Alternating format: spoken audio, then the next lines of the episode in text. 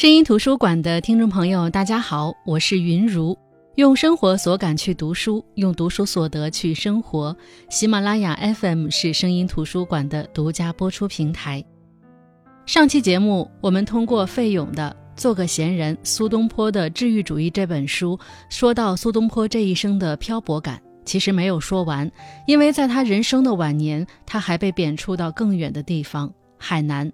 但是这也跟他一生为官，遭遇官场斗争有关。所以这一期我们在继续讲他的漂泊的同时，更重要的是结合苏东坡的《宦海沉浮》来讲他如何看待人生的起伏。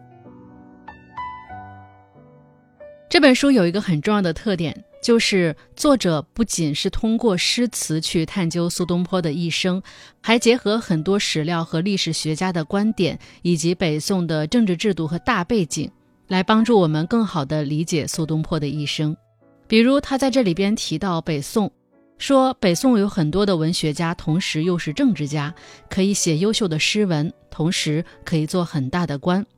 比如我们比较熟悉的范仲淹、欧阳修、王安石、曾巩、苏东坡、苏辙等。另外像司马光、程颐这样的历史学家和哲学家，在政治上也有重要的影响，这种情况是其他任何一个朝代所没有的。所以在北宋，你看到的是一帮我们熟悉的文人，因为支持改革或者反对改革，形成不同的斗争。按照北宋的惯例，如果反对当朝皇帝或者宰相确定的政策，那么就离开朝廷，外派做地方官，形成一个地方上的反对派。作者费勇说，相比于其他朝代，北宋可能是最接近现代的一个朝代。朝廷的斗争基本上是政见不同，对于不同意见者，一般不会严厉的处罚，只是外派做地方官。那通过这个大背景，我们可以看到，在苏东坡所处的年代，得势的一方在中央，而失势的一方就去地方。那么我们也能从苏东坡一生的足迹大致判断他的仕途曲线。苏东坡的一生，2次在中央任职，进入了权力中心，2次主动要求外派做地方官，3次被贬谪。第一次遭到贬黜，大背景是王安石变法。王安石变法引起了很大的争议，把朝廷官员分成了2派，一派是支持变法的新党，一派是以欧阳修、司马光、苏东坡等为代表的相对保守的旧党。2派政见不同，治国理念和治国方法也不同，因此就展开了激烈的斗争。和很多斗争是一样的，刚开始的时候是君子之争，后来演变成权力斗争，再到后来是人身攻击。那在这种情况下，官家支持新党，那么旧党的官员或主动请调去地方为官，或者成为斗争的炮灰被贬黜。比如作者在这里边举例，当时旧党的领袖是司马光，他就回到洛阳去写《资治通鉴》去了，大概有10年闭口不谈政治。苏东坡当时是旧党里的第2号人物，也去做了地方官。再后来乌台诗案，苏东坡被贬去了黄州。上集我们在这里说到了宋神宗批准苏东坡去了他想去的宜兴，谁知苏东坡刚刚得到了宋神宗的批准，去往宜兴，同年3月，神宗就驾崩了。年仅10岁的哲宗继位，由于哲宗的年龄尚小，由他的母亲高太后主政。高太后主政的第一件事就是启用旧党，苏东坡不仅被平反了，还得到了重用。那时他虽然对宜兴尚有留恋，但是他内心的抱负还是促使他很快决定重新回到京城。1085年到1089年应该是他一生中事业最辉煌的时期，也是家庭生活最幸福的时期。那时他在京城安了家，还住上了高档住宅，家里高朋满座，大多数家人都生活在一起。可是1094年苏东坡又遭遇了一次重大的人生打击。高太后去世，独立掌权的哲宗把高太后时代的人，也就是旧党，全部打压下去。苏东坡首当其冲，被贬谪到了惠州，这是比黄州更远的地方。北宋人心目中的惠州是非常可怕的荒凉的偏远之地。那一年苏东坡59岁，而苏东坡做梦也没有想到自己会被贬到海南。从被贬黄州，再到惠州，再到海南的儋州，这是苏东坡人生的3次滑铁卢。但有意思的是，苏东坡在这3个地方都买了地，建了房，打算安家。这在北宋很少见，因为一般被贬谪的官员都是临时租赁房子居住，随时准备离开。而苏东坡在黄州修筑了东坡学堂，到惠州在白鹤峰买了地，自己设计了新房子，到岭南在果园旁边盖了房子，刚住了2个月，一道圣旨，他被贬到了海南。北宋时的岭南已经非常的蛮荒，而海南是蛮荒中的蛮荒，几乎还处于没有开化的原始状态，气候尤其恶劣。连忍耐力很强的苏东坡也说，这样潮湿炎热难以忍受，每一天都是度日如年。雪上加霜的是，海南岛和大陆隔离，渡海一次异常艰难，以苏东坡这样的年纪，几乎很难再回到中原。他也感觉到，这一次是真正的沦落在天涯海角，好像再也回不去了。认识到这样的苦，认识到这样的处境，他迅速调整心态，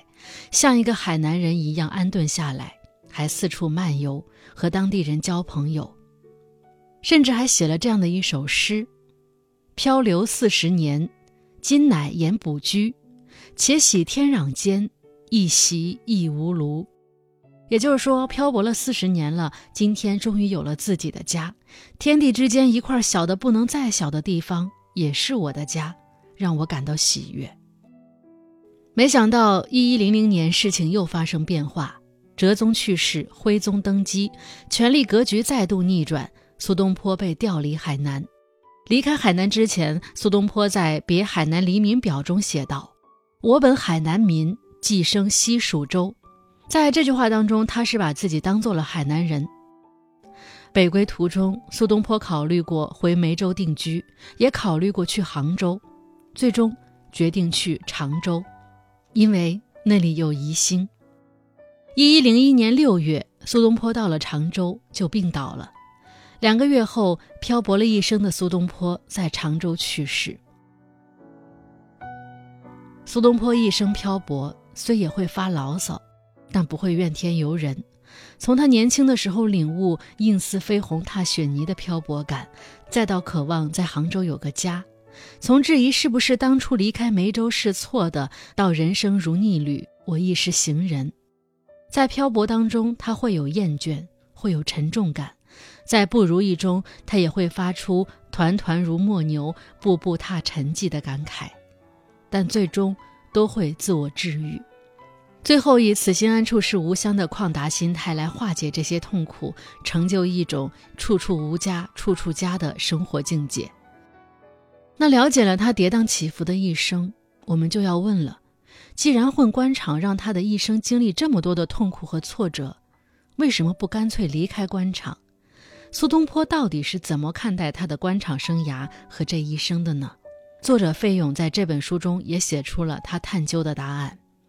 他说到，苏东坡曾转述过韩愈的一句话：居闲时不足，从事历难忍，两事皆害性，一生恒苦心。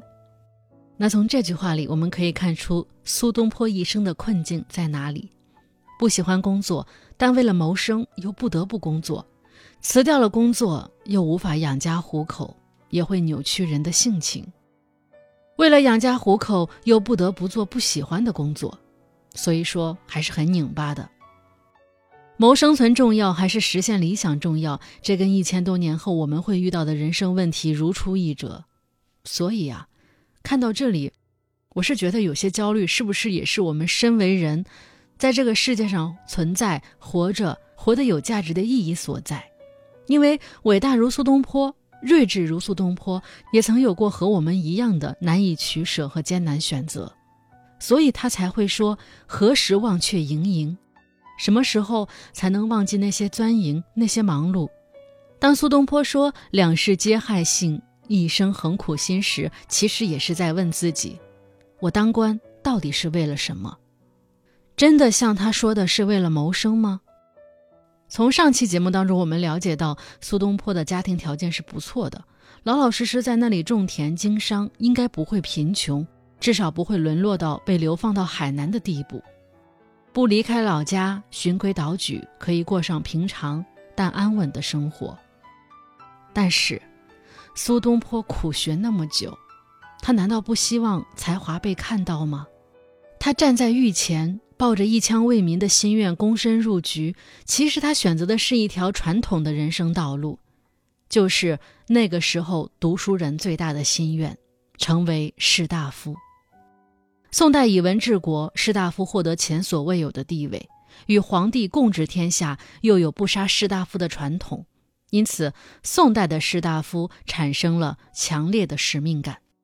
范仲淹的先天下之忧而忧，后天下之乐而乐，还有那句我们熟悉的为天地立心，为生民立命，为往圣继绝学，为万世开太平，这都是士大夫的一种自觉担当。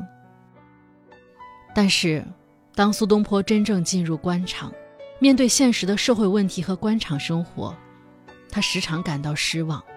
比如1902年到1903年，他发现自己的工作当中总是重复着无趣的事情，他发现每天要看的公文，要做的事情都是差不多的。他说这是团团如墨牛，步步踏尘迹，好像是在往前走，但是和拉磨的牛一样，每一步都在重复。这是一句牢骚话，就像我们每天会问自己，我们为什么要工作呢？我们每天重复着同样的对白，真的有意义吗？苏东坡向往的生活是人生并不重复，每一天都是新的，所以即便在这种情况下，他还是会调整心态，朝着这个方向去努力，去积极的让一成不变的生活发生一些改变。其实我不知道大家感受到了没有，我们可以看到苏东坡很多事情并不是一开始就能得到一个很好的结果，但是呢，他在遇到那些苦、那些挫折、那些困难的时候，并不是躺在泥坑里一蹶不振，他是在不断迷茫、不断痛苦当中慢慢修炼出来的豪放和豁达。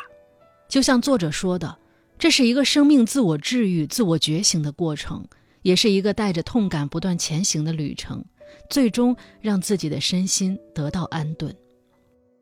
除了上面我们说到消耗精力的衙门杂务，苏东坡还厌倦党争，于是他经常对自己的为官之路产生怀疑。他会想，这样斗来争去，当官有意思吗？不如退隐。但实际上我们可以看到，他这一辈子都没有退隐。为什么呢？苏东坡一生当中多次提到，没有退隐是因为钱，退隐了没有经济来源，难以养家糊口，而做官可以解决经济问题。当年苏东坡和父亲、弟弟一起走出蜀地，走上仕途，为了更好的生活，经济可能是一个重要的因素。但是你们会问，他家里生活条件不是还可以吗？是还可以，但是能比得上做官带来的经济条件的改善吗？1078年，苏东坡写过一篇《滕县公堂记》，很直接地表达了一个观点，就是当官是为了好的待遇。他在这篇文章里说，君子之所以走仕途，是用他的才能换取天下对他的供养，才能有大有小，所以供养也有厚薄。因此饮食一定要丰盛，车马衣服一定要舒适，居室一定要壮观，使唤的奴仆一定要够用，那么人们就会轻易地抛弃家园，而不愿意丢弃朝廷授予的官职。如果在朝廷为官，他的衣食粗劣不如自己家中的吃穿，所住的房子还不如自己家里的房屋，所使唤的奴仆粗野，数量又不如自己家中的童仆，那即使是君子安于这种生活，不提出什么异议。然而从人之常情来看，人们之所以离开父母，舍弃祖坟，出外为官，难道是厌恶安逸而追求劳苦吗？所以说苏东坡说为了钱不得不做官是有一定道理的。当然使命感、谋生都是个中原因，还有个原因就是当时的政治生活相对自由开放，也使得苏东坡没有必要像陶渊明那样完全归隐田园。在那时，苏东坡有一首诗写的是未成小隐聊中隐，可得长闲胜暂闲。这个隐是隐居的隐，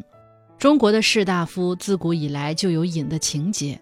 这个隐到底是什么意思呢？在这本书里，作者费勇说，第一层意思指的是不是王侯，高尚其事，就是不去为皇帝官府服务，而是专心地侍奉自己的父母。第二层意思是孔子说的天下有道则见，无道则隐。如果天下的政治清明了，我就出来做官，如果政治黑暗，就不做官。第三层意思就是完全否定政治，甚至否定世俗生活，返回到老死不相往来的自然生活里。小隐隐于野，是指完全脱离了社会，到自然中去隐居，这一般人是做不到的。大隐隐于市，是身在红尘之中，却能隐藏机锋，清净无为，大智若愚。那这种境界也是很难达到的。所以苏东坡提出不如中隐，去做一个不大不小的地方官，没有太多的责任，既不会太忙碌，也不会太空闲，虽然不会大富大贵，却也不会忍受饥寒。那他采取的方法就是主动要求外派到地方，这也算是一种退。而欧阳修在高位时辞官，也让苏东坡受到启发，他为自己确立了一种政治生活的态度，就是退步比进步重要。苏东坡的一生从未谋求升官，相反，每次在担任政府官员的时候，都是主动要求外派地方，自愿被边缘化。那为什么要这样呢？因为苏东坡看到了以权力斗争为核心的政治生活，当时是只有立场，没有原则。站队变得非常重要，一旦站队，你就会被贴上一个标签，你就很难成为你自己。那个时候的你不过是一个政治的工具和符号，它会消耗人的一切美好，没有任何意义。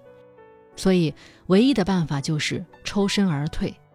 可他发现完全退到田园或江湖又不太现实。那么在这里他就感悟到，不求上进，只求平安。既然这种氛围的工作是我所不喜欢的，但我又离不开这份工作，那么没有必要在这份工作上有所追求，做好本分就好了。这是苏东坡在一种特定的政治环境里以退步作为自己的生存策略。当然还有一个原因，就是苏东坡当时在官场上是有巨大的官声的，而且他也是个名满天下的文学家，很难让他完全退隐。就像我们即使是在今天，如果我们在体制内获得一些成就，是很难下定决心辞职的，甚至大家对于体制外的生活也会有很多的疑虑。总而言之，苏东坡和我们现在的大多数人一样，是一个职业上的保守主义者。但是他比我们大多数人厉害的是，他在体制内却活出了体制外的自在和趣味。他拥有一颗自由的心，没有什么能够阻挡他去热爱生活，创造生活。苏东坡也说，他当时特别羡慕一种生活，就是财富自由，不用考虑生计问题，想去工作就工作，但工作只是出于兴趣，不想做了随时可以不做。当时他说，何必择所安，滔滔天下事，意思是就算你逃避去山里隐居或出家，仍然会面对生计的问题，仍然有人际的交往，只要你还在这个地球上，你就很难逃离世俗的生活，很难找到一个真正安全的地方。但是他也说，活着就是要面对各种危险，所以不如不逃，不如以达观去化解危险。这是一个很有高度的回答，他很轻松地化解了他眼前所遇到的痛苦，也很轻松地告诉了我们，苏东坡为什么没有真正的隐退。那我相信在现在自媒体很发达的时代，我看到网上有很多人就是几个朋友去山居，然后只要有一个电脑就可以随时工作，生活在诗意的田园，但是依然可以通过电脑和这个世界上的连接谋生。我在想，如果苏东坡看到我们今天的生活的话，会不会也会心生羡慕？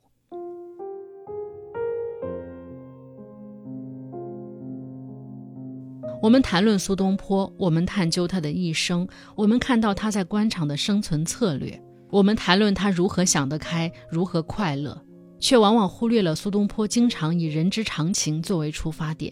他会为别人的痛苦感到悲伤，感到不快乐，但是这种人之常情也能够帮助他更深地理解到底什么是真正的快乐。苏东坡一生都在官场，经历3次斗争，第一次是作为旧党核心人物和新党之间的斗争，第二次是作为旧党内的开明派和旧党内的保守派之间的斗争，第3次是作为蜀党领袖和以程颐为领袖的洛党之间的斗争。他的一生社会身份都是官员，他自己却说，我是江湖上的人，长期在官场，好像在樊笼之中，哪有什么美好的灵感？那么在这本书里，作者费勇提出做个闲人是他的突围策略，也让他在进退之间找到了平衡。声音图书馆我们正在分享的这本书是费勇的《做个闲人》，苏东坡的治愈主义。那下期节目我们重点就来分享苏东坡如何做个闲人，以及他做个闲人的核心观点是什么。我是云如，声音图书馆，我们下期再见。